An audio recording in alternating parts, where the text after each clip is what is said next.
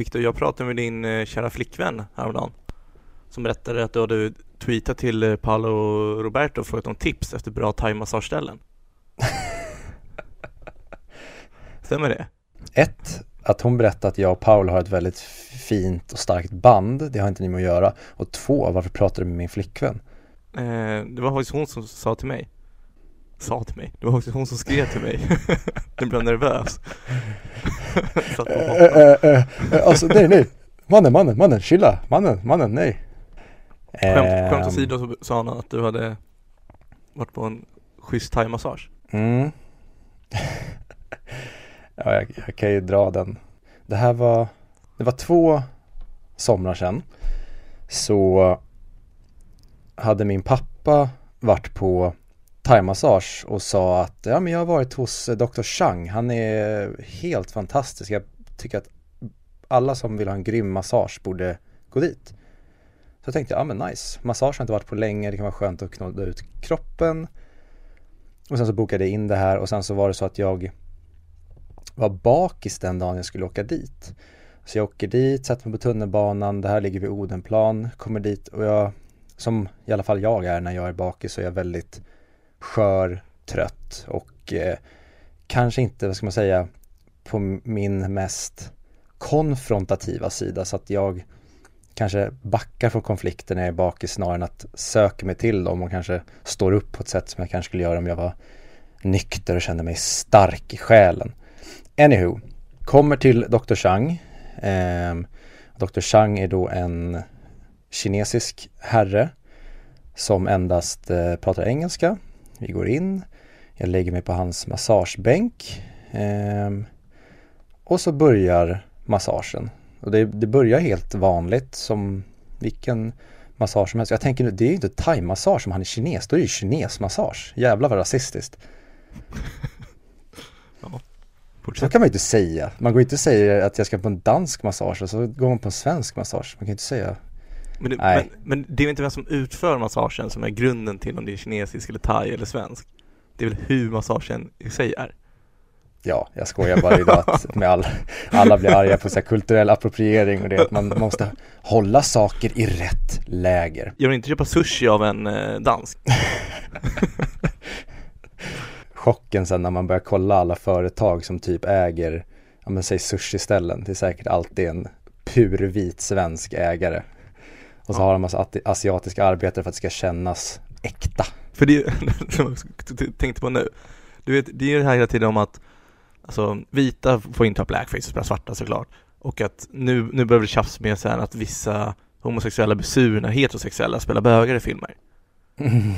Borde, inte sam, borde inte nästa steg på den vara att man blir sur när folk som inte är japaner gör sushi? Jo, det är det som är det roliga med hela den här grejen är att om du drar det här, alltså så långt som det bara går, ja. då har vi till slut inte, om man tar det till exempel på skådespelaryrket, då kommer ingen längre skådespela utan då är allt bara dokumentärt för att du måste vara det som du porträtterar. Ja, och då undrar jag, vad, hur fan ska vi då kunna göra filmer om typ aliens? Ja.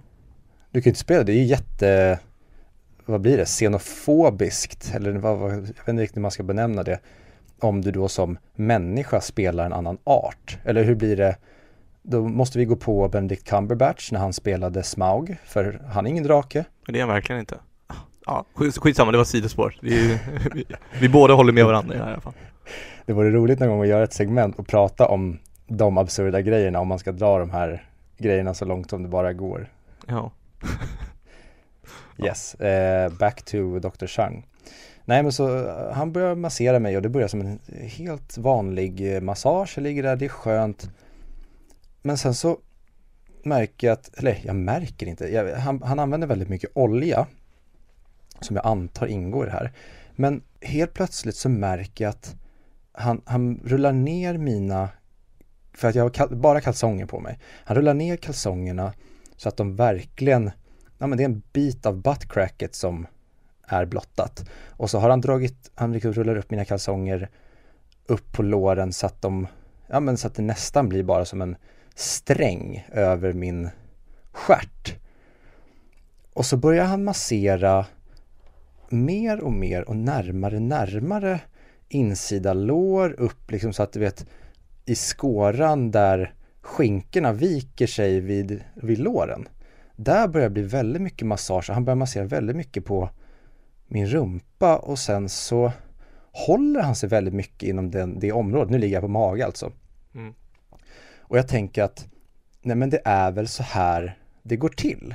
Sen så när han då fortsätter hålla sig inom den arean så märker jag att jag är en man som jag har, jag kan tycka att andra män är väldigt vackra och jag ser, har många män som förebilder och jag till exempel, ja men ta en person som Michael Fassbender tycker jag är en extremt vacker herre.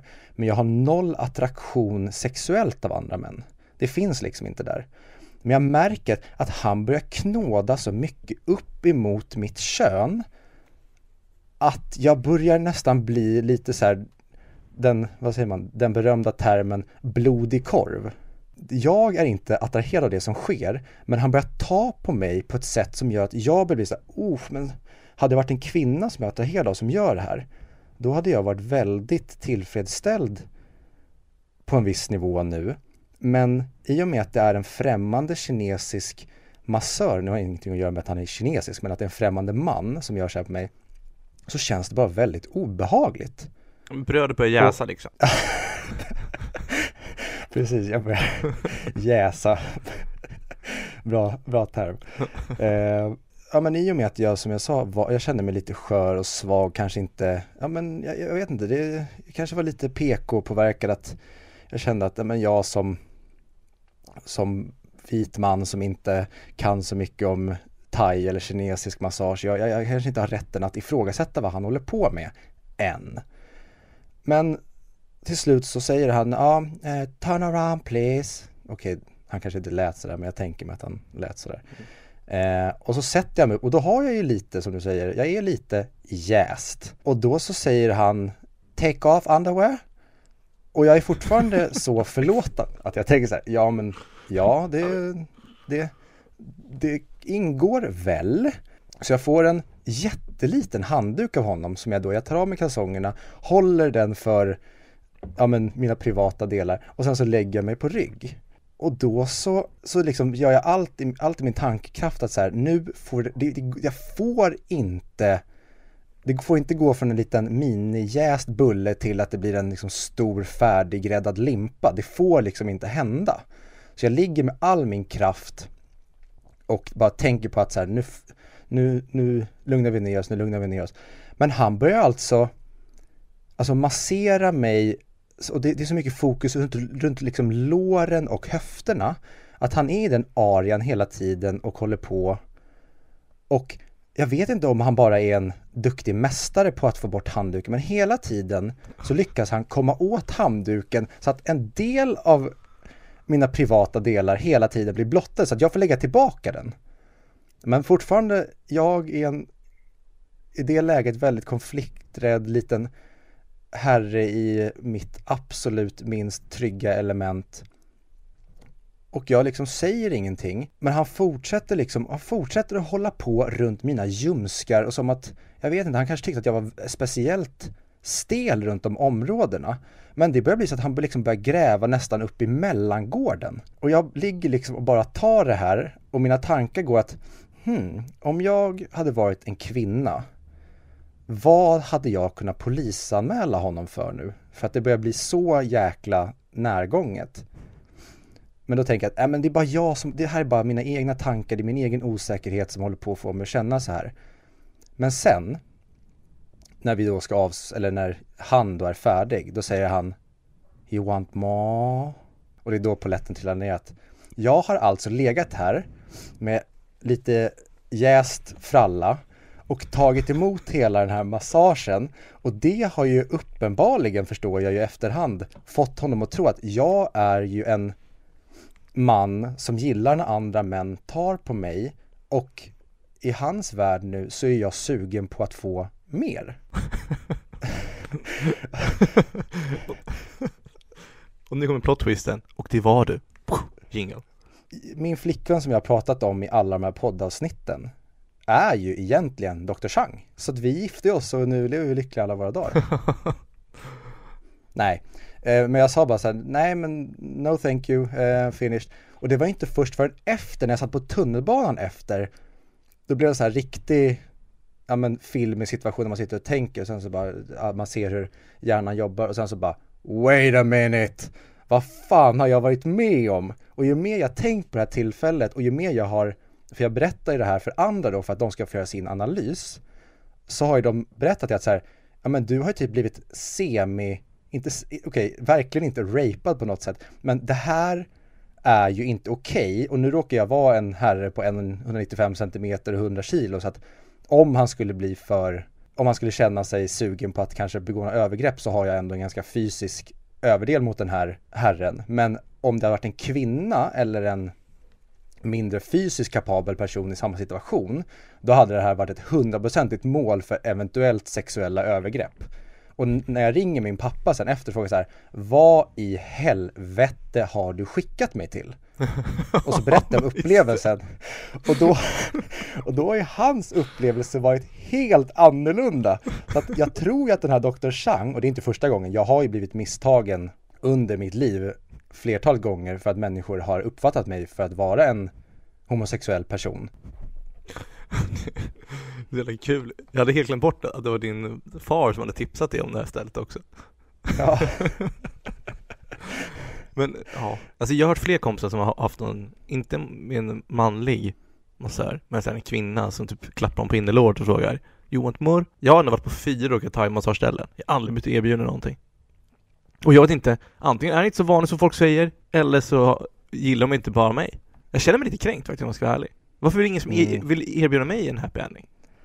Du vill vara med i potentiella Paolo Roberto-klubben? Ja men det, det, det, är samma grej när folk berättar liksom om de hade idrottslärare som tog på alla barnen förutom här, sig själv. Då känner man sig såhär, var, var, var jag extra ful som barn eller?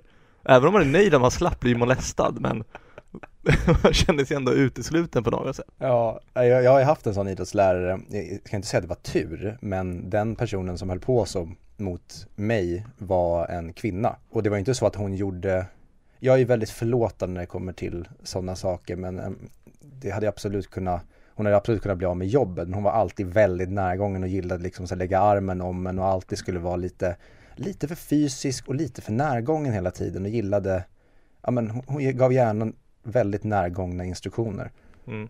Framförallt på golfbanan och ställde sig bakom dig och sånt där. Fast hon, hon ställde sig framför istället och putade lite.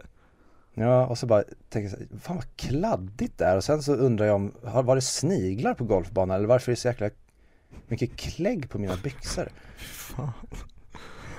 Ja, just det, vi har en filmpodd också att ta tag i då. Just det, det, det hade varit perfekt att spara det här. Det här skulle vi kört när det var en Kevin Spacey-film. Har vi någon film framöver på listan som, eller som handlar om typ våldtäkt eller sexuella övergrepp? Det är jag osäker på. Men Kevin Spacey är väl med i Seven i alla fall? Den har vi inte haft än. Ja, ja. Nej, nu, nu har du fått höra min, eh, om den gången jag blev våldtagen. För det var min upplevelse. Så ditt namn är Viktor och det här är din historia? ja, det här är mitt sommarprat. Bra. Nej, ska vi kicka igång kalaset eller? Ja, det kör vi.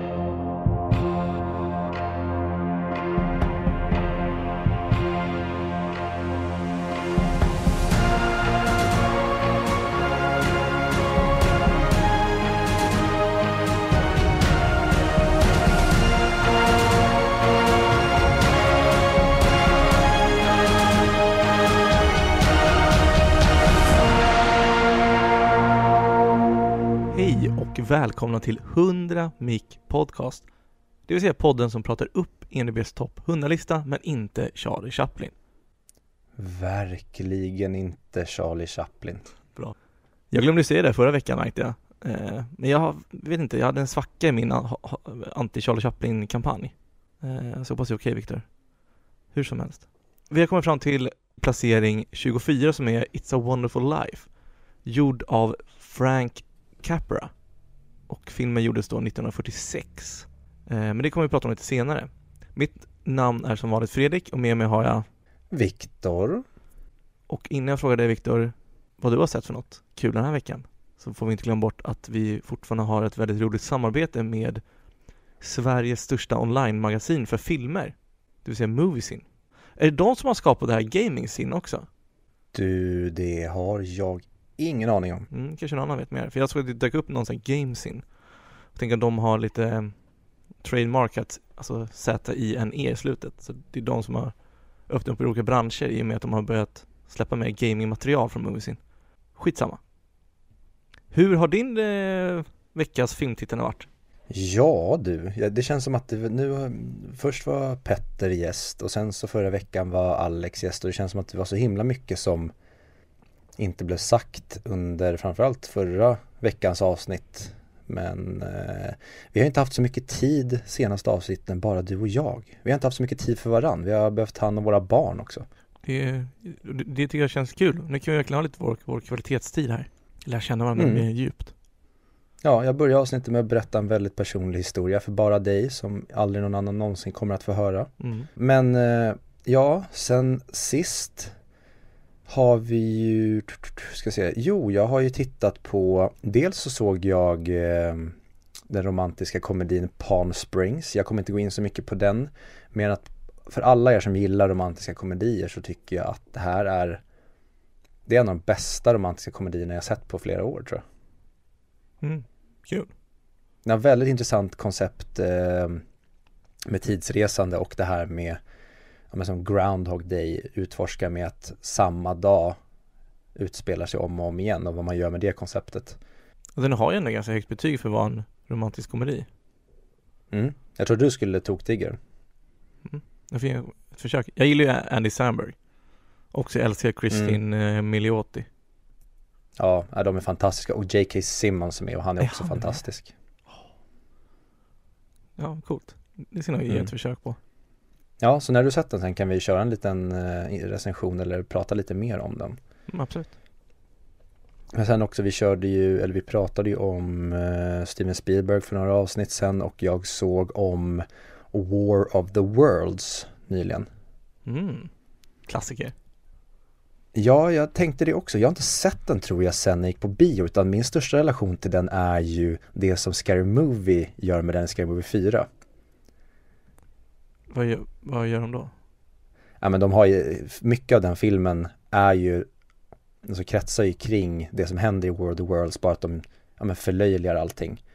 Så att typ när, när det börjar blixtra i World of Worlds och de gömmer sig under bordet mm. i Scary Movie, då pruttar ju Tom Cruise karaktär och så säger de att så här, That last one sounded like a fart och så säger han eh, typ, ja men pratar bort det som att, ja men det var, det var åskan bara. Alltså de, de förlöjligar så löjligt som det bara går den här mm. väldigt eh, dramatiska sci-fi-rullen. Men jag måste säga att jag önskar ju att Steven Spielberg att han ska vända mig för att jag känner att jag och Steven Spielberg glider mer och mer ifrån varandra. Men World of Worlds har en så jäkla märklig ton. Mm. För att Tom Cruise är en sån jäkla douchebag. Alltså, han är så fruktansvärt osympatisk eller en riktig så här icke ansvarstagande pappa till en nivå som gör nästan att jag ogillar honom så mycket att det blir svårt för honom att vända det i den filmen. För det är mycket vad den handlar om, att han ska visa för sin exfru och för sina barn att han faktiskt kan vara en ansvarstagande pappa när det faktiskt krävs. Men jag tycker väldigt mycket om det de gör med invasionen i den filmen. Även fast tyvärr så har ju specialeffekterna åldrats bedrövligt på många sätt. Mm. Men eh, en stabil två av, eller så här, två och en halv av fem. En, en okej okay film som har åldrats dåligt och eh, tonen är stundtals komisk utan att den vill vara komisk. Minns du var, var den kommer ifrån, storyn? War of the Worlds, originalet? Ja, det är väl George Orwell som kör ja. radioteater va? Exakt, det, det är så jävla coolt tycker jag Det är han mm. återigen jag, jag vill minnas att det är George Orwells eh, att han narraterar inledningen på filmen eller så är det någon annan som narraterar hans ord att den börjar ju med att de med att en röst berättar typ premissen eller förklarar lite om ja, våran art innan vi landar hos karaktärerna. Mm. Skitsamma, det är många säkert redan sett War of the Worlds en, två, 50 gånger. Så jag ska inte babbla på om den. Men det som jag tänkte prata om var att jag har sett eh, den svenska serien Snabba Cash. Jag har inte sett den än, men vad tycker du om den? Jag var helt ointresserad av att se den. Jag tycker att de, de eh, filmerna som har kommit tidigare, jag, jag tycker de, de håller en okej okay svensk nivå. De är mm. till och med bra. Jag ser inte så mycket svenskt men jag tycker det är helt okej. Okay. Eh, men jag kände att fan, ska ni fortsätta mjölka det här jävla konceptet med snabba cash? Det kändes som att de kanske hittat på en ny story men bara för att locka in folk som känner till snabba cash så skulle de få en, en, en easy, alltså ett easy bait att ja det här är snabba cash men egentligen så har det ingenting med original snabba cash att göra därför så bara använder vi titeln för att ni ska luras in i det här. Men eh, min flickvän övertalade mig att vi skulle se första avsnittet och jag gick med på det och efter första avsnittet var det faktiskt jag som ville kolla vidare men hon sa att hon kände sig nöjd. Mm. Jag tycker det är eh, kanske den bästa svenska serien jag sett. Mm. Och inte för att den på något sätt gör någonting wow med en story eller någonting. Det, det, är liksom ingenting unikt när det kommer till det kriminella. Jag tycker de bara det som jag mest imponeras av är att de verkar veta precis vad de sysslar med. De håller på en precis så grounded nivå som det ska vara. Den är tillräckligt komplicerad med ena foten i, ska man säga, i det liksom eh, financial technology-världen och den andra foten i ja, den kriminella orten. Och jag tycker att de gör perfekt genom en karaktär som slits mellan båda de här världarna och sen så framförallt det absolut starkaste i den är den här äh, autenticiteten i det. Det känns verkligen nästan dokumentärt. De får till den här supernaturalistiska känslan i serien som jag tycker att vi i Sverige är så fruktansvärt dåliga på att få till vanligtvis. Och det tror jag är för att de använder sig av väldigt få etablerade skådespelare och använder sig av väldigt många, vad ska man säga, newcomers så att det känns det känns väldigt naturligt och äkta och sen tycker jag att de typ musiken känns väldigt ibland nästan lite så här eh, Dark Knight inspirerat och nästan lite inte Hans Zimmer är fel att säga men de använder musiken väldigt dramatiskt och väldigt säger man, den ligger hela tiden i bakgrunden utan att den ska ta över. Det har ingenting med med Dark Knight eller Hans Zimmer att göra men jag får lite Hans Zimmer-vibbar i just vad för typ av eh, ja, just, jag vet inte hur jag ska förklara men typen av musik. Eh, så jag tycker bara att så här, om du går in och förväntar att du ska bli helt blown away av någon speciell story eller att den liksom ska skjuta upp genom taket och göra värsta grejen, ja då är det fel serie. Men vill du ha ett superbra nedtonat tight paket med väldigt eh, vad säger man, alltså karaktärer som man verkligen köper så kan jag verkligen rekommendera den. Jag var ja, men jätteimponerad av den. Mm. Men eh, har du sett den tunna blå linjen också? Jag har sett med ett halvt öga när eh, min flickvän har kollat. För de två får jag på kolla på, bara för att se hur det är. Um, men på tal om Snabba Cash så jag lyssnade på en intervju som Gott Snack hade med bland annat Geni Söderberg och gänget. Eh, de intervjuade Leo, kinesen, eh, vad heter han efternamn? Carmona. Vet du vem det är? Jag vet inte vem det är men jag har sett eh, några klipp med honom. Jag har ingen koll på honom men jag, har ett ansikte på honom och jag vet ju ish vad han är känd för eller vad han har, hans bakgrund. Ja men kriminell, stått för Arlandarånet, varit med och skapat eh, rapgruppen eh, Kartellen och liknande. Mm. Eh, så, så, han berättade lite hur det var, liksom hur han blev kriminell. Han har suttit inne i 27 år och kommit ut nyligen. Han sa det att, alltså Snabba Cash, så, alltså det är inte, det är inte alls verklighetstroget hur det ser ut i den serien, sa han. Så jag vet inte om det, om det kanske ändrats till nu kontra när han var ung och sånt. Eh, för han sa också att det, klimatet ser lite annorlunda ut i den kriminella världen nu från då när han, när han, när Leo, eller kinesen var ung så handlade allt om att få pengar, att samla cash. Nu för tiden så är det mer att få makt. Att, att så här, liksom visa att det, att det är du som är farliga killen som folk ska vara rädd för.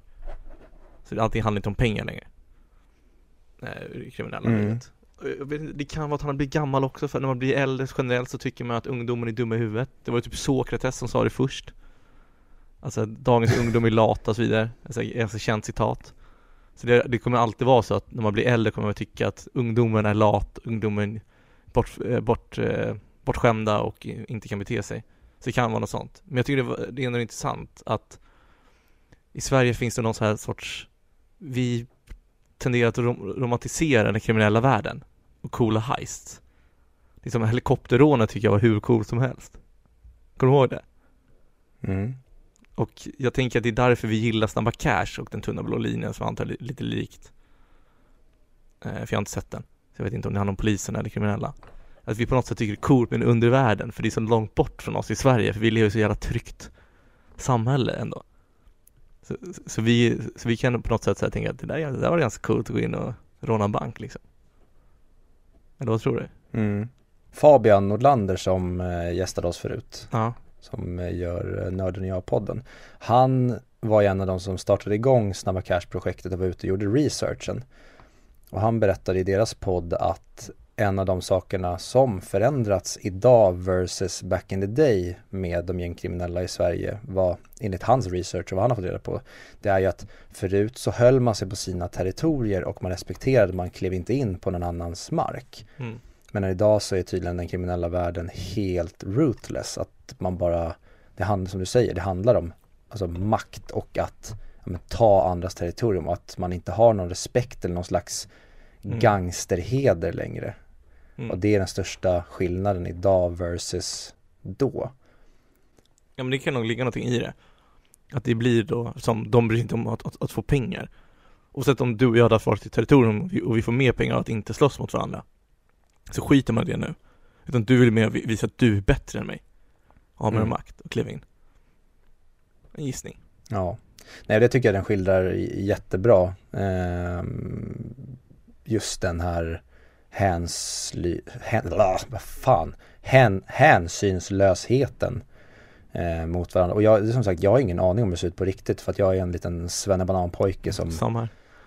knappt haft en tå i den kriminella världen. Eh, så jag vet inte riktigt hur det ser ut men jag tycker att de, de, de lurar ju mig och de får mig att tro på det här och det har inte att göra med just vad som sker utan det är känslan och känslan tycker jag är jätte, jättebra i den. Ja, det är spännande. Jag får ta mm. tag och kolla på den. Ja, och, och, och, jag ska brasklappa mig för att, som jag säkert nämnt en, två, 57 gånger i den här podden, jag ser så väldigt lite svenskt. Så att när jag säger att det är kanske är den bästa svenska serien jag sett så innebär det inte att jag jämför den mot någonting speciellt utan jag kan inte komma på en annan svensk serie som jag tycker är väldigt bra. Men det här var faktiskt väldigt bra för att vara svenskt tycker jag. Kul. Har du sett någonting mm. annat roligt? Eh, nej, nej, jag tror inte det. Jag har sett två serier. Eller en har jag tagit upp och börjat kolla på igen och det är The Expanse. Um, har du hört talas om den? Eh, är det rymdserien? Mhm. Mm 8,5 i betyg. Det är, det är ganska bra då för en sci-fi tycker jag. Hur många har röstat? 115 000 Ja det är jävligt bra eh, men den är, den är också ganska så här, eh, du vet verklighetstrogen, byggd på vetenskap Det handlar mer eller mindre om att jorden har koloniserat Mars och och så har man också typ, alltså det finns typ tre riken man ska säga. Det, det är jorden som så här, styrs av FN. Sen finns det Mars som styrs av Mars FN, jag kommer inte ihåg vad de kallas. UNSC, någonting sånt där. Eh, och sen finns det The Belt. Och The Belt är liksom mer slummen. För det är vid asteroidbältet som är eh, förbi Mars. Och där bor många för deras uppdrag är mer eller mindre att samla in eh, olika eh, asteroider och meteorer och, och liknande. För på dem finns det en massa värdefullt material som tungt väte tror jag det finns och vatten och så vidare. För det är massa is i rymden ju. Så de blir liksom så här underklassen. Sen handlar det om att Mars börjar bli starkare och starkare och jorden gillar inte att Mars börjar bli en makt som kan utmana dem. För du är hon allt är i mänsklighetens historia. Man vill ju ha den största makten. Och sen händer en massa saker runt omkring det. Det presenteras lite nya mysterium och så vidare. Det, jag, jag tycker det är en väldigt underhållande serie om man hela rymden. Det kan bli lite långdragen ibland kanske. Det, det, det kan vara lite lost feeling på den, det kommer mysterium på mysterium och det händer en ny grej hela tiden. Men jag har också sett Shadow and Bone på Netflix. Har du sett den? Nej, jag har faktiskt ingen aning om vad det är. Jag tänker direkt på den franska filmen som jag vill minnas heter Rust and Bone som kom för massa år sedan men det, det vet jag har ingenting med det att göra så please explain. Jag misstänker att det här är någon bokserie från början, vet inte. Men det handlar om att det är, det är en fantasy, rent av fantasy skulle jag säga. Det är ett kungarike där vissa föds med sig krafter, de kan styra olika element. Och sen finns det en en sort som är att de kan styra mörker, skugga. Och då förr i tiden så var det en sån här skuggskapare som, styr, som gick lite ur balans. Så han gjorde en lite för stor skugg, skugga, så skapade en rift eh, som delade landet mitt i tur. Och då blir det som, så här, som ett land där det är skugga på kanske några, några kilometer. Och i den så finns det en massa monster. Så det handlar om att de vill få ner den, den här skuggan för att förena landet igen. Och det enda sättet att göra det sägs det är någon som kan frambringa ljus. Så de letar efter någon som kan frambringa ljus typ. The chosen one. Ja men, ja typ. Det är klassiskt profetia-aktigt. Mm. Men det, jag gillar designen på världen. Det, det känns lite så här eh, steampunk-aktigt på vissa karaktärer. Jag vet inte, den är, det är ganska cool. Cool värld. Tenderar att bli kanske lite för barnfilmsanpassad. Det är lite för mycket fantasy twilight-hållet. Men jag tycker ändå det håller sig på en bra nivå utan att slippa det här kärleksgnabbet. Men eh, som sagt, inget mästerverk. Bra film, eller bra serie om man bara vill ha någonting att slökolla på en lördagkväll. Har vi blivit recensionpodden nu Viktor? Ja, men det, nu blev det väldigt långt där vi pratade om vad vi har sett den här veckan. Men eh, ja, vad fan, vi sa ju det, vi, vi har inte haft tid för varandra. Vi har haft fullt upp med våra gäster senaste veckorna så vi får skylla på det helt enkelt. Också bra att vi sprider ut oss och kollar på lite olika saker. Täcker vi hela marken liksom. Precis, vi har sett allt, vi vet allt och vi kan allt. Vi är ju, eh, vad, vad är det de som brukar kritisera oss säger att vi är typ självutnämnda filmexperter. Ja. Och eh, vi tar väl, vi gör stora anspråk men vi är ändå oseriösa filmälskare. ja. Men det är ju sant. En seriös Ja, men- filmälskare hade aldrig satt, satt sig ner och kollat på Shadow and Bone. Eller är det de hade? Jag vet inte, jag vet inte hur seriös filmälskare bete, be, eh, beter sig. Nej, inte jag heller. Vi gör det vi gör och ehm, vi har inte anspråk på någonting förutom att vi kan allt, vi vet allt, vi är bäst på allt och alla som inte håller med oss kan go fuck themselves. Men en sak vi är jävligt bra på, det är att ta på oss offerkoftan. Ja, det är, den, det, det är liksom, vad säger man, det är det plagget jag har burit, ja men egentligen sen jag lärde mig gå tror jag. Den är väldigt bekväm tycker jag. Den är varm. Det är som, eh, ja, men jag tänker mig, det, kän, det är så det känns att typ ha på sig Gandalfs kläder, för de ser väldigt sköna och bara härliga ut att bära. Tycker du? Jag tycker Gandalfs kläder ser ut att vara lite jobbiga och vara lite i vägen. Ja, det kanske jag har rätt i. Han kanske är jättenaken under i, i och för sig. Har världens frihet. Han kör Commando, han har bara den där, vad ska man säga, klänningen eller vad man säger. Ja. Tror du Gandalf luktar mycket svett och sånt? Mhm, det är en grej som jag har tänkt på många gånger när jag sett Sagan om ringen. Det är att hur fan måste de här människorna, eller de här varelserna lukta? De måste lukta så fruktansvärt äckligt. Men förstå hur mycket en scen där man fick se någon tvätta sig i floden hade förstört filmen. Tänk att ha med en typ primadonna som bara You have to wash yourself. You smell like fungus. Eller, eller, få se Aragorn gå och sätta sig bajsa på huk. Det, det hade förstört hela filmen. Ja, fy fan vad, det hade varit kul att verkligen peka på ja, men grejerna som man tänker att de här grejerna får ni inte ta upp för det är så jävla ointressant men det är sådana saker man börjar tänka på om man tänker på problem i många filmer. Ja. Ja, verkligen. Ja, ja. Ja. På tal om problem. Men, ja vill du köra en övergång eller? Ska jag köra? På tal om problem. Ibland kan man ju tro att man har många fler problem än vad man faktiskt har. För egentligen har man inte problem, utan man har bara ett jävla underbart liv. Nu ska vi prata om It's a wonderful life.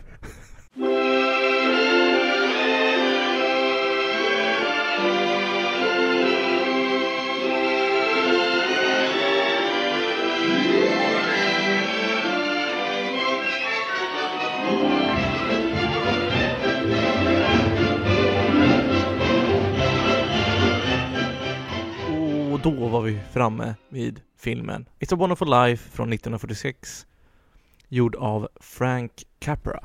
Min kompis sa till mig igår att han tyckte det roligt med vår podd var när jag skulle uttala namn. jag hatar det. Heter han Capra? Det skulle jag tro. Ja.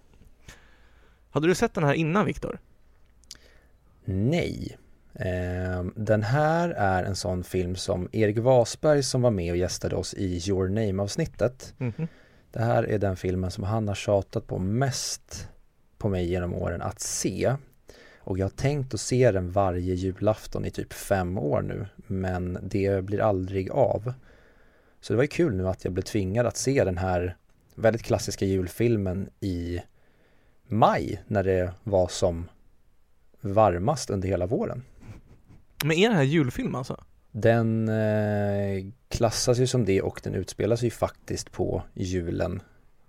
Eller till och med, jag tror he hela filmen utspelar sig på julafton till och med. Den börjar ju med att de i hans liv ber väl för honom på julaftons kväll väl? Men hela filmen utspelar sig inte på julafton. Nej, ja, ja, men jag menar så att filmen startar ju ja. på julafton väl och sen får vi bara egentligen se en flashback på Georges liv och sen så avslutar vi på julafton. För att filmen egentligen, om man ska vara krass så, alltså berättelsen börjar på en plats och sen får vi egentligen bara alltså, se när de informerar om Georges liv. Mm. Hade jag, du sett den innan? Nej, jag hade inte heller sett den innan. Men jag har ju sett referenser till den från bland annat Family Guy och andra populärkulturella saker. Jag tror Family Guy framförallt har gjort ett helt avsnitt om just det konceptet. Vad fan är mer jag sett det någonstans? Skitsamma, men just det där med att han, att han hoppar ner från bron och hoppas på att han aldrig varit född så får man följa hur hans liv hade varit om han aldrig blev född. Eh, men det kommer ganska sent in i filmen. Vi trodde inte att den skulle, jag trodde att det skulle vara mycket tidigare. Ja, vi kanske kan starta där för jag kände exakt samma sak. Jag visste ju lite löst vad filmen handlade om. Mm. Um, om en man då som ja, men har förlorat sig själv på något sätt och sen så blir han då påmind om alla fantastiska saker i hans liv som får honom att uppskatta hans bedrifter trots att de bedrifterna kanske inte är de bedrifterna som han drömde om som ung. Mm. Men mer än så egentligen kände jag inte till. Men jag trodde verkligen, precis som du säger, jag trodde att mycket större del av filmen skulle handla om att till exempel ja, men att Clarence går bredvid honom och han får se sitt liv, hur det hade varit utan, eller hur världen hade sett ut utan hans påverkan på saker. Mm. Men jag gillar att det var, jag gillar mycket mer att det var så här. Hmm.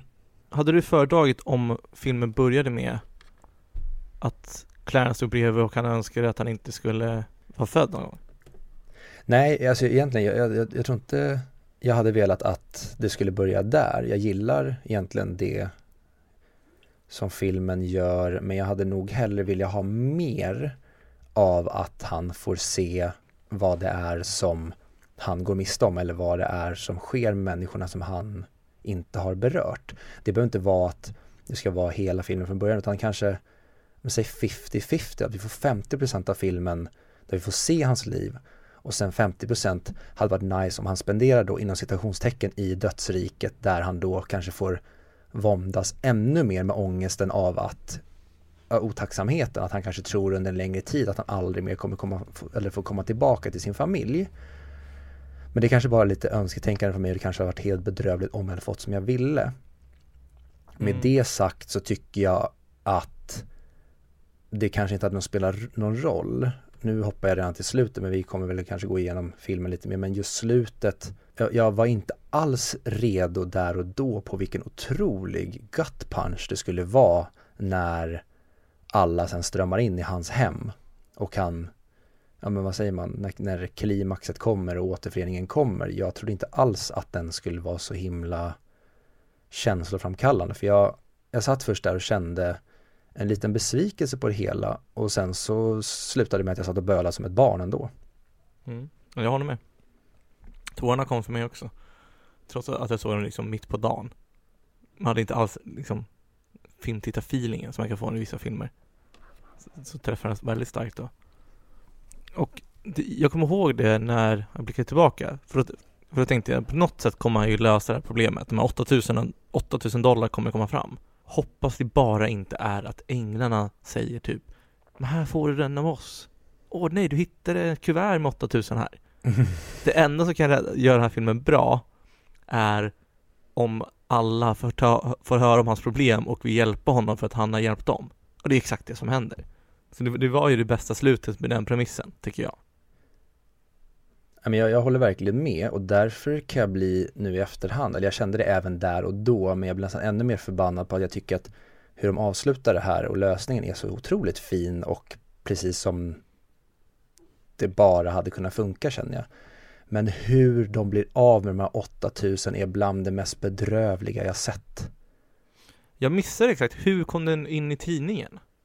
Jag fick spola tillbaka och kolla en gång till för jag förstod ingenting. Så när jag kollade på vad som skedde, det är, jag trodde ju att då farbrorn placerade kuvertet i tidningen för att på något sätt att de hade en plan mot Potter, att det var på något sätt var meningen att han skulle få de här 8000.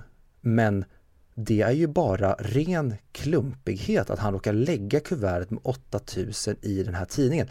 Som jag förstår det, jag kan ha missat någonting men mm. jag tyckte det var helt bedrövligt utfört och att det ska vara den stora bomben som faktiskt leder till att George vill ta livet av sig. Där kände jag att, så här, men vad i helvete. Ni har gjort så jäkla mycket bra i den här filmen. Är det det här som ska vara den stora vad säger man, den droppen som får bägaren att tippa över. Jag köper inte för fem öre tyvärr. Jag tycker det är ändå okej okay, med att han kanske är gammal gubbe som är lite dålig klumpe och, och inte, inte tänker sig för. Alltså man är lite godtrogen och så vidare. Men jag håller med om att det hade varit mycket bättre om typ det var att Potter hade anlitat någon som skulle följa efter dem och sen snodde han kuvertet snarare. Ja, verkligen, för att det är ju faktiskt det som Potter gör under hela filmen. Han försöker ju komma åt eh, Buildings and Loans heter det väl, företaget. Mm. Och då hade det varit perfekt att han då på något sätt försöker lura den här godtrogna gubben. Men nu blir det ju att gubben bara är en jävla sopa. Och nu när de här 8000 har sån otroligt viktig, alltså vad säger man, efterföljderna och konsekvenserna av att han tappar bort de här pengarna är ju katastrofala.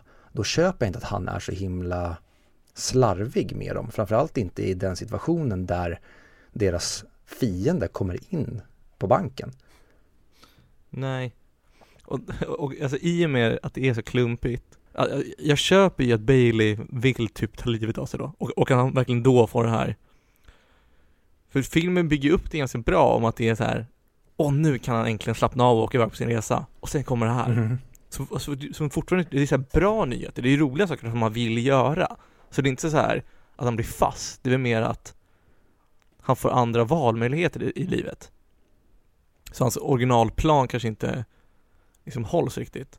Och då köper jag att då, när han, allt han har kämpat för rasar på en jävla klumpighetsgrej så köper jag så här, vad gör jag här? Jag hade kunnat dragit när jag var 18 och rest jorden runt istället.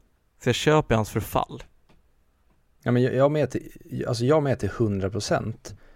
Och jag gillar verkligen det som filmen gör med det här att ja, du har drömmar och förhoppningar när du är barn och sen så kommer livet på vägen och stoppar dig från dina drömmar och förhoppningar. Det tycker jag den gör jättebra. Och så gillar jag verkligen att sen han förstår att ja men det, ditt liv blev inte som du trodde att det skulle bli. Men du fick det här och det kanske var ett ännu bättre liv, ett liv som många andra bara skulle drömma om. Det gillar jag verkligen.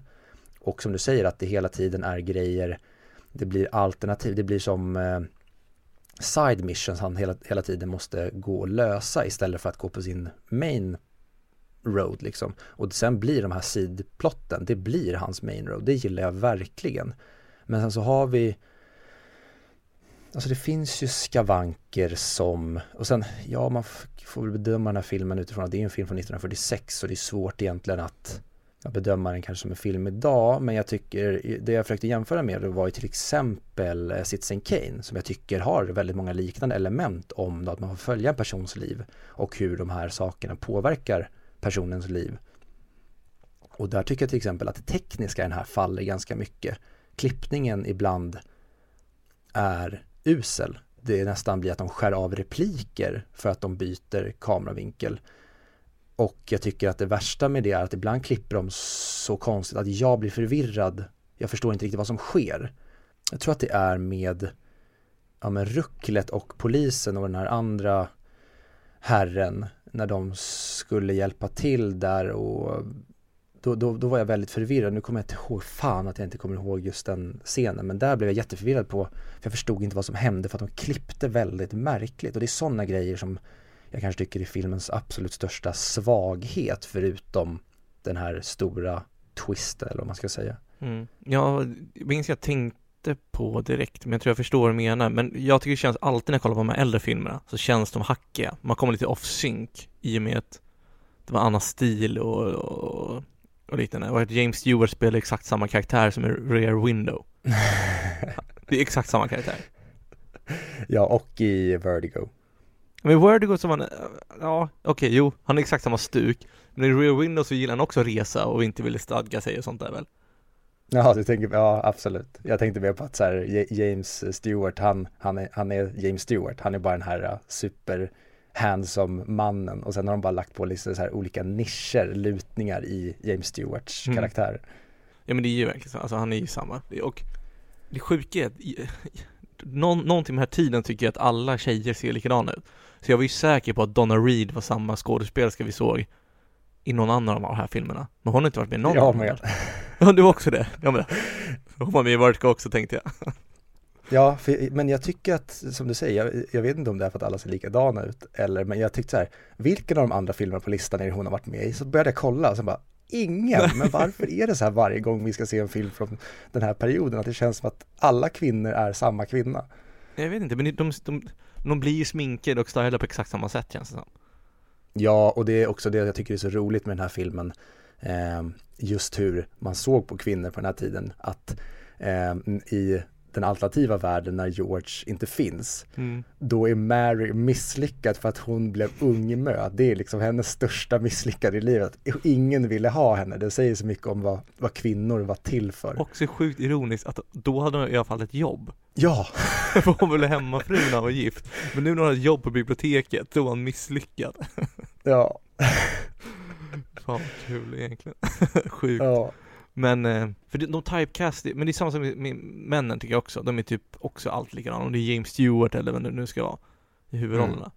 De har ju, de är stylade på samma sätt. Alltså kostymen och med slickade, oljiga håret. Alla är likadana. Mm. Ja, och det kan jag verkligen tycka om det här, framförallt med på skoldansen, att på den tiden då, då ville alla se propra och stiliga ut och klä upp sig. Eh, idag känns det som att det är tvärtom, ju fulare det är, framförallt på Södermalm, ju mer, alltså, ju, ju mer icke-proper det ser ut, desto coolare är du. Jag gillar verkligen det här när, ja men som man, när du skulle på fest, då var det kostym och slips och du skulle se proper och fin ut och kvinnorna skulle vara fina på ett visst sätt. Sen gillar jag såklart att det, det finns valfrihet. Men jag tycker det finns någonting charmigt i att det här, du ska sträva efter att vara fin och representabel eller vad man ska säga. Och jag gillar verkligen det på dansen när man ser att men vänta nu, alla ni ser ut som typ 45 bast. Ja men vänta, det är bara för att jag är van vid en annan standard i våra tidevarv. Mm. Där alla egentligen ska få vara precis vad de vill. Jag gillar den här, ja men, vad säger man? Att de, de ville vara vuxna så tidigt som det går. Jag håller med om det. Vad bra då. Sorry, tråkigt. ja, men åter till James Stewart. Alltså nu, jag hade ingen aning om vem James Stewart var innan vi började den här listan och det är så kul att man har fått en riktig relation till honom nu för jag tycker att han är fantastisk och supercharmig och jag tycker jag har ingenting att jämföra med för jag vet inte vilka andra filmer som kom ut 1946 men jag tycker att han är värd sin Oscarsnominering som han fick för den här för jag tycker att han är superlikable och gör rollen jätte, jättebra. Ja, alltså det enda problemet jag har det, det är på den här tiden när huvudskådespelaren alltså manliga skådespelaren ska, ska vara så här du vet, kaxig men rolig. Mm. Eller alltså, du vet, alltid ha seriösa, alltså de har miner som att de inte förstår någonting, men de pratar ironiskt. Mm. Vadå, 20 000 för ett år? Ja, ja. Men det är inte så mycket pengar. Men vänta lite nu, nej det här vill jag inte alls det. Alltså du vet, det, det, det, det finns inget minspel. Men sen bryter han ju den karaktären när han blir lite mer desperat och blir sur och så vidare och han blir rädd och allt möjligt. Mm. Så, så, jag håller med, han spelar verkligen helt olika känslor och känslonivåer på den här, i den här filmen. Så jag tycker han var jätteduktig. Nej, kanonbra. Jag är taggad på att se fler filmer med honom. Jag tänkte på, om den här till exempel skulle gjorts idag, mm. då känns ju Ryan Gosling som klockren som hade spelat rollen George Bailey. Mm. Men, det var, men det, det var en annan tid, det är så svårt att göra nu, du vet man har den här greedy Potter som ska, Mm. Harry Potter som ska ta över allting. Och, och när han håller sina tal och ska vara, du här, det lilla samhället han ska hjälpa till. Och, ja, jag bara är snäll mot alla. Det finns ingen, det finns för mycket girighet nu. För den här filmen skulle ändå kunna funka idag. Man måste Mm. ändra och- själva premissen tror jag, i så fall. Jag kan ju förstå varför den är så himla omtyckt och varför den har blivit en sån klassiker. Mm. Eh, för den gör, den gör verkligen, så jag förstår att den, den, den, den är verkligen för alla. Det är ingen supersvår film att ta till sig. Den är tydlig, enkel och alla kan relatera till det här även idag. Ja, och det är väl inga direkta motgångar? Alltså det är utmaningar, men det är inga motgångar väl? Ja, nej men precis. Det blir aldrig att personen slås ner i backen och måste resa sig från leran i den här utan det blir mer som att det blir fartgupp du måste hoppa över och de fartguppen gör att du kanske hamnar off-road från den vägen du tänkte ta från början. Och det gör ju filmen så mycket roligare att kolla på tycker jag. För jag hatar den här att de ska misslyckas för oftast gör man det på för billigt sätt som man hade kunnat undvika. Alltså, skådespelaren hade kunnat undvikit det här, eller karaktären. Och den här filmen så är det Mm. snarare så här Åh, nu ska vi ut och resa, men fan jag har fått barn. Ja, okej, jag vill ta hand om ett barn. Och nej, nu måste vi, nu har vi, nu har vi lite pengar i banken. Okej, men här, vi har 2000 spänn så vi kan dela ut det. Okej, hoppas alla går, går med på det här. Så det är bara så här positiva, man blir bara glad av att kolla på filmen. Mm. Alltså kanonbra. Och jag tycker verkligen att det här är en film som jag skulle rekommendera till folk om de vill se någonting som berör en i hjärtat. För den är jättefin och jag gillar verkligen vad den vad allting summeras upp till i slutet och vad hela sensmoralen, man ska kalla det, är. Att liksom titta inte på allting som du drömde om, som du inte fick, utan kolla på det som du faktiskt har. Inte för att gå för mycket in på mig själv, men en grej under det här coronaåret som har varit, varit när man känner att ah, jag vill gå ut, jag vill göra det här och alla grejer som man känner att man inte får göra när man ska hålla sig hemma och följa restriktionerna. Men återigen så här, vad fan har man? Alltså det, alla situationer, nu har jag tur och har ett jobb, jag hade kunnat vara arbetslös, det, det hade kunnat vara så många steg värre och man får vara så himla tacksam för att man till exempel, ja men många som har dött eller förlorat närstående i covid, ja men sådana saker slapp man och det tror jag jag själv skulle kunna vara mycket bättre på, det tror jag även människor skulle må mycket bättre av om man faktiskt gör som George Bailey blir tvingad att göra i slutet, att stanna upp och titta på vad du faktiskt har istället för allting som du inte har. Men också, man kan vara rik på olika sätt. För det känns som hela filmen är väl ett slag i magen på girighet och kapitalism.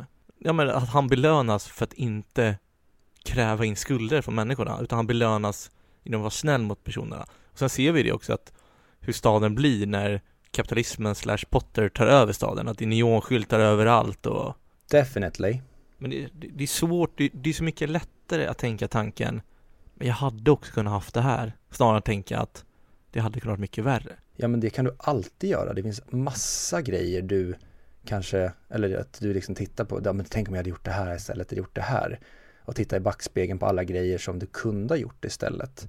Och då blir det ju någon slags, vad säger man, då känns, tycker jag det känns mer som att man kanske drunknar och blir, man faller ner i någonting snarare än att om du tittar neråt i avgrunden och bara oh my god, titta ner i helvetet på allt skit jag hade kunnat hamna i istället. Men det har jag inte gjort, jag står här istället.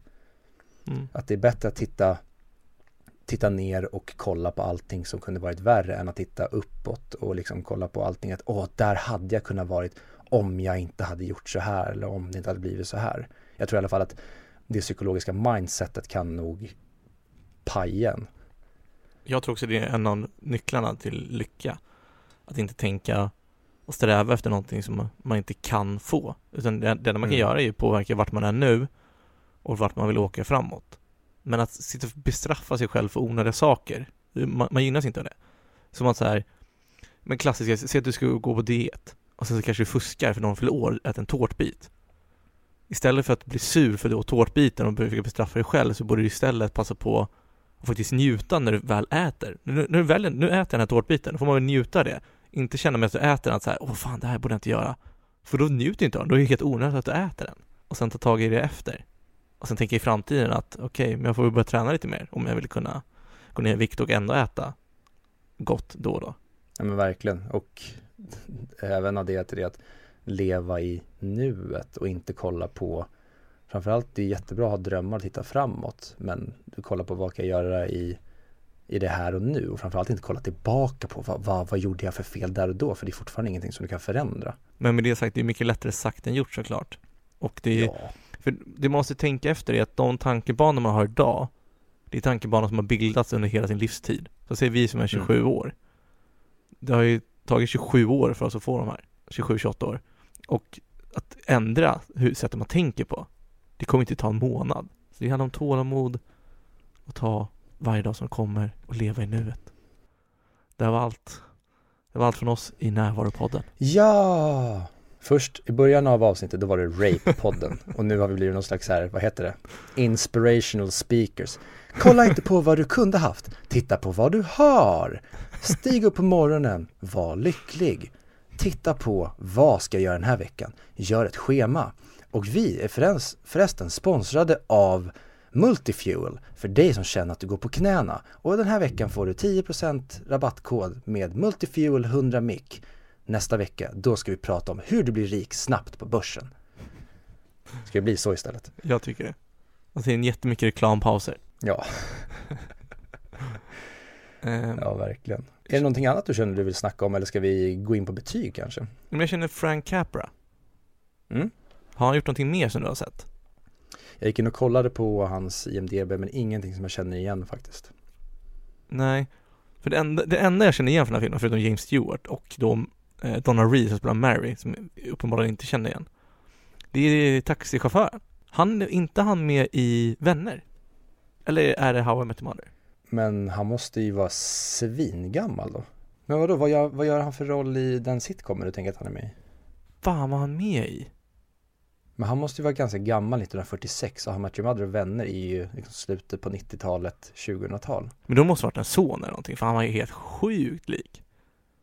Men det tycker jag ofta är, och det tror jag kanske är varför vissa skådisar lyckas idag versus eh, inte lyckas. Det finns ju så otroligt många skådisar idag som påminner om gamla skådisar och det har jag verkligen märkt i många filmer vi har sett från ja, men 40 och 50-talet att oj vad lik han är den här skådisen och lik den där skådisen. Och det måste ju vara idag att när de breakar idag så är det för att du har samma star quality eller du påminner om den här gamla stjärnan och därför gillar vi att titta på dig. Ja. För skådespelaren heter Frank Failin. Failin. Frank Ferlin från Skarpnäck. Nej, jag är ute och cyklar som vanligt Viktor. Stora anspråk. Mm. Men Fredrik, titta på det du har gjort på den här resan, inte på det du kunde ha gjort. Nu kommer du inte fram till svaret, men du har så mycket annat på den här resan. Jag vet inte vad, men någonting måste det vara. Alltså jag menar, det är ju en underbar film. Jag har inte så mycket att klaga på, förutom att den kanske inte är så modern och, och det är inte en film jag hade satt på frivilligt tror jag. Ja, Jag skulle nog faktiskt kunna se om den här. Eh, potentiellt, det är absolut en film jag skulle kunna slå på runt juletid. Kanske efter man har sett eh, framförallt Tomten far till alla barnen som jag alltid ser, eller när man sett klart Sunes jul, då känner man att nej, men nu får det vara nog med trams. Nu vill jag ha någonting som känns i hjärtat och då slår man på den här. Kanske för att visa den för en annan och se vad de tycker om den. Men jag hade nog inte kollat på den själv. Nej, nej precis, jag hade kunnat se den med typ familjen. Ja. Men ska vi gå på betyg eller? Det tycker jag. Eh, vill du börja? Det kan jag väl göra. Jag hade jättesvårt, för jag kände under hela filmen, då kände jag att ja, men det här är nog en 7 av 10. För jag förstår vad den vill göra, jag, jag ser vad den gör, jag är ändå underhållen, men jag tycker inte att det är mer än 7 av 10. Sen kommer ju slutet och slaget i magen och man bölar som ett barn och då helt plötsligt vill jag ju sätta 10 av 10 på den, men så skakar jag om mig själv och tänker nej men det är ju inte 10 av 10, du har inte tyckt om hela filmen utan nu blir du manipulerad av det här slutet. Så jag måste nog ändå landa i en 8 av 10, kanske ja, men mellan 7 och 8 av 10 men i och med att vi avrundar så sätter jag den 8 av 10 för jag tycker ju ändå att den är jättebra. Och när jag tar i beaktning att den är från fucking 1946 så är den ju faktiskt ganska otrolig. Och en grej som jag också tycker väldigt mycket om det var att i och med att det här är året efter andra världskrigets slut eh, så från början, James Stewart var ju med i andra världskriget och han blev faktiskt övertalad av, jag tror att det är skådespelaren som spelar Clarence, att ta rollen som George Bailey. För att från början när han blev erbjuden rollen så kände han att tyvärr, det här är för tätt in på kriget. Att han Mm. kände att han ville, han ville bearbeta kriget innan han skulle börja skådespela igen. Mm. Men så tog han den här rollen och jag minns inte om det var så att han tycker att det här är hans favoritroll av alla de han har gjort eller så var det att det här var Frank Capras favoritfilm av alla de han har gjort. Men han lär ju vara, eller han lär ju ha varit skapligt glad att han ändå accepterade och tog den här rollen. För jag tror att det, även om man lider av trauman från andra världskriget så tror jag att det här är en film och framförallt en inspelning som kan hjälpa en att bearbeta det, tänker jag. Och framförallt när, man, när han ser och budskapet från den här filmen efter och se den här, tänk att det har varit världskrig och den här filmen kommer. Det måste ha varit en film som gjorde otroligt mycket gott för människor eh, att titta på den här, tänker jag. Ja, för det är ändå värt att nämna att det här är den första filmen av de tre vi har sett med honom. Det är snarare Vertigo och Rear Window som har kopierat karaktärsdraget. Sen vet jag inte, han har gjort otroligt många filmer, så jag antar att han är väldigt lik alla. Men det känns lite som att det var... Jag vill ju tro att det var den här filmen som gjorde att han fick sitt stora break, men han var väl antagligen jättekänd innan. Jag tror det.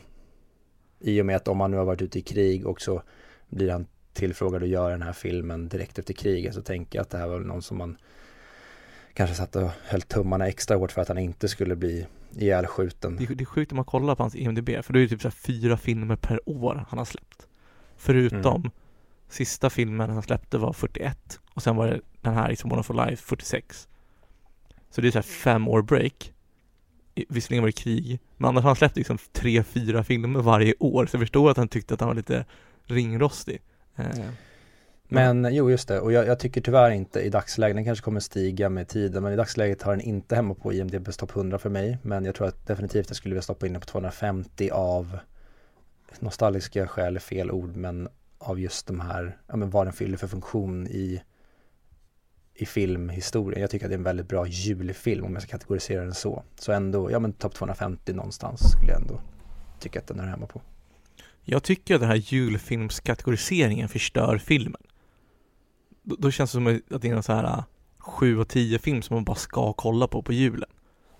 För jag tycker att den är en väldigt bra film. Eh, den får 9 av 10 av mig. Mm. 8 10? 9 10, 8 10. Det ligger typ 8,5. Men ska jag vara lite rolig idag för jag är på bra humör. Var det. Så idag får den 9 av 10.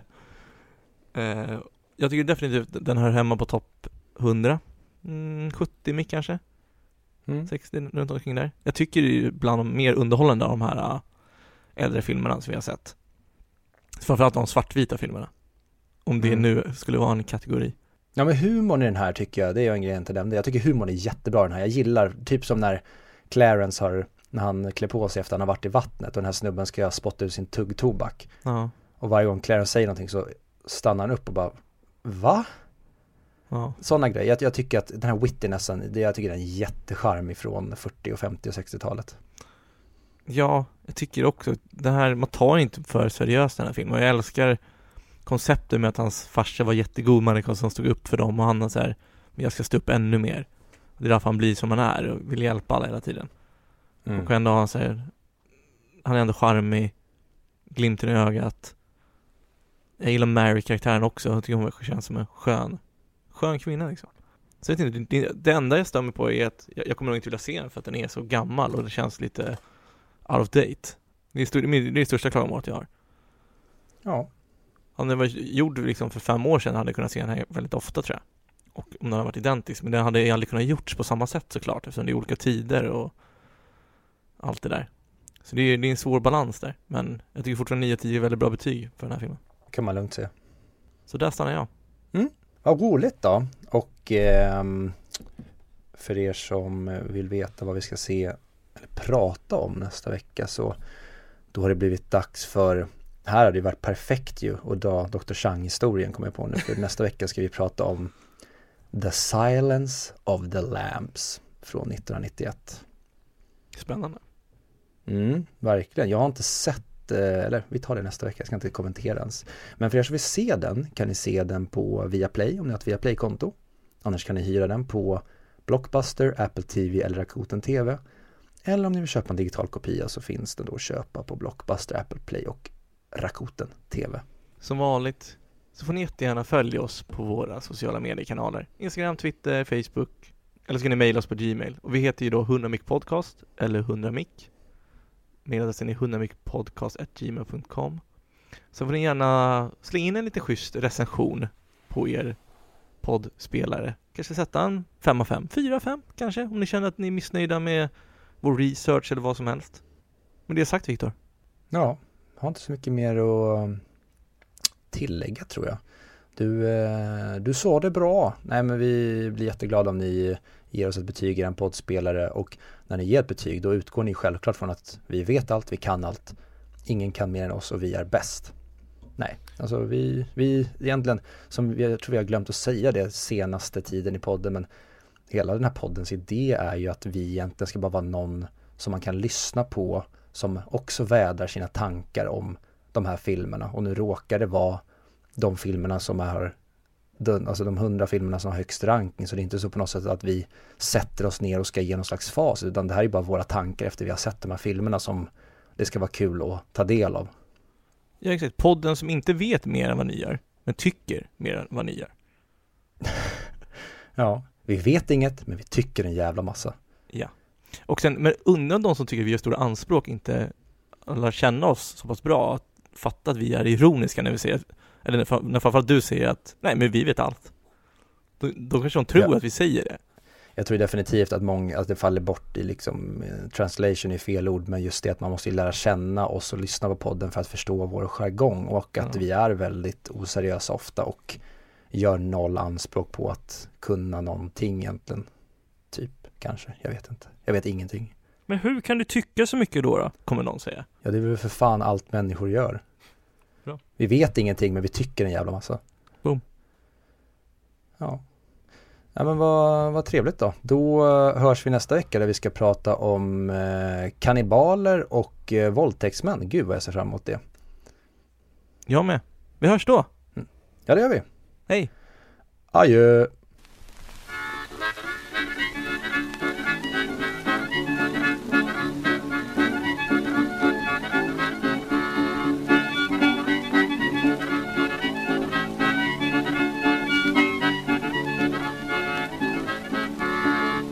Buffalo gals, won't you come out tonight? Come out tonight, come out tonight.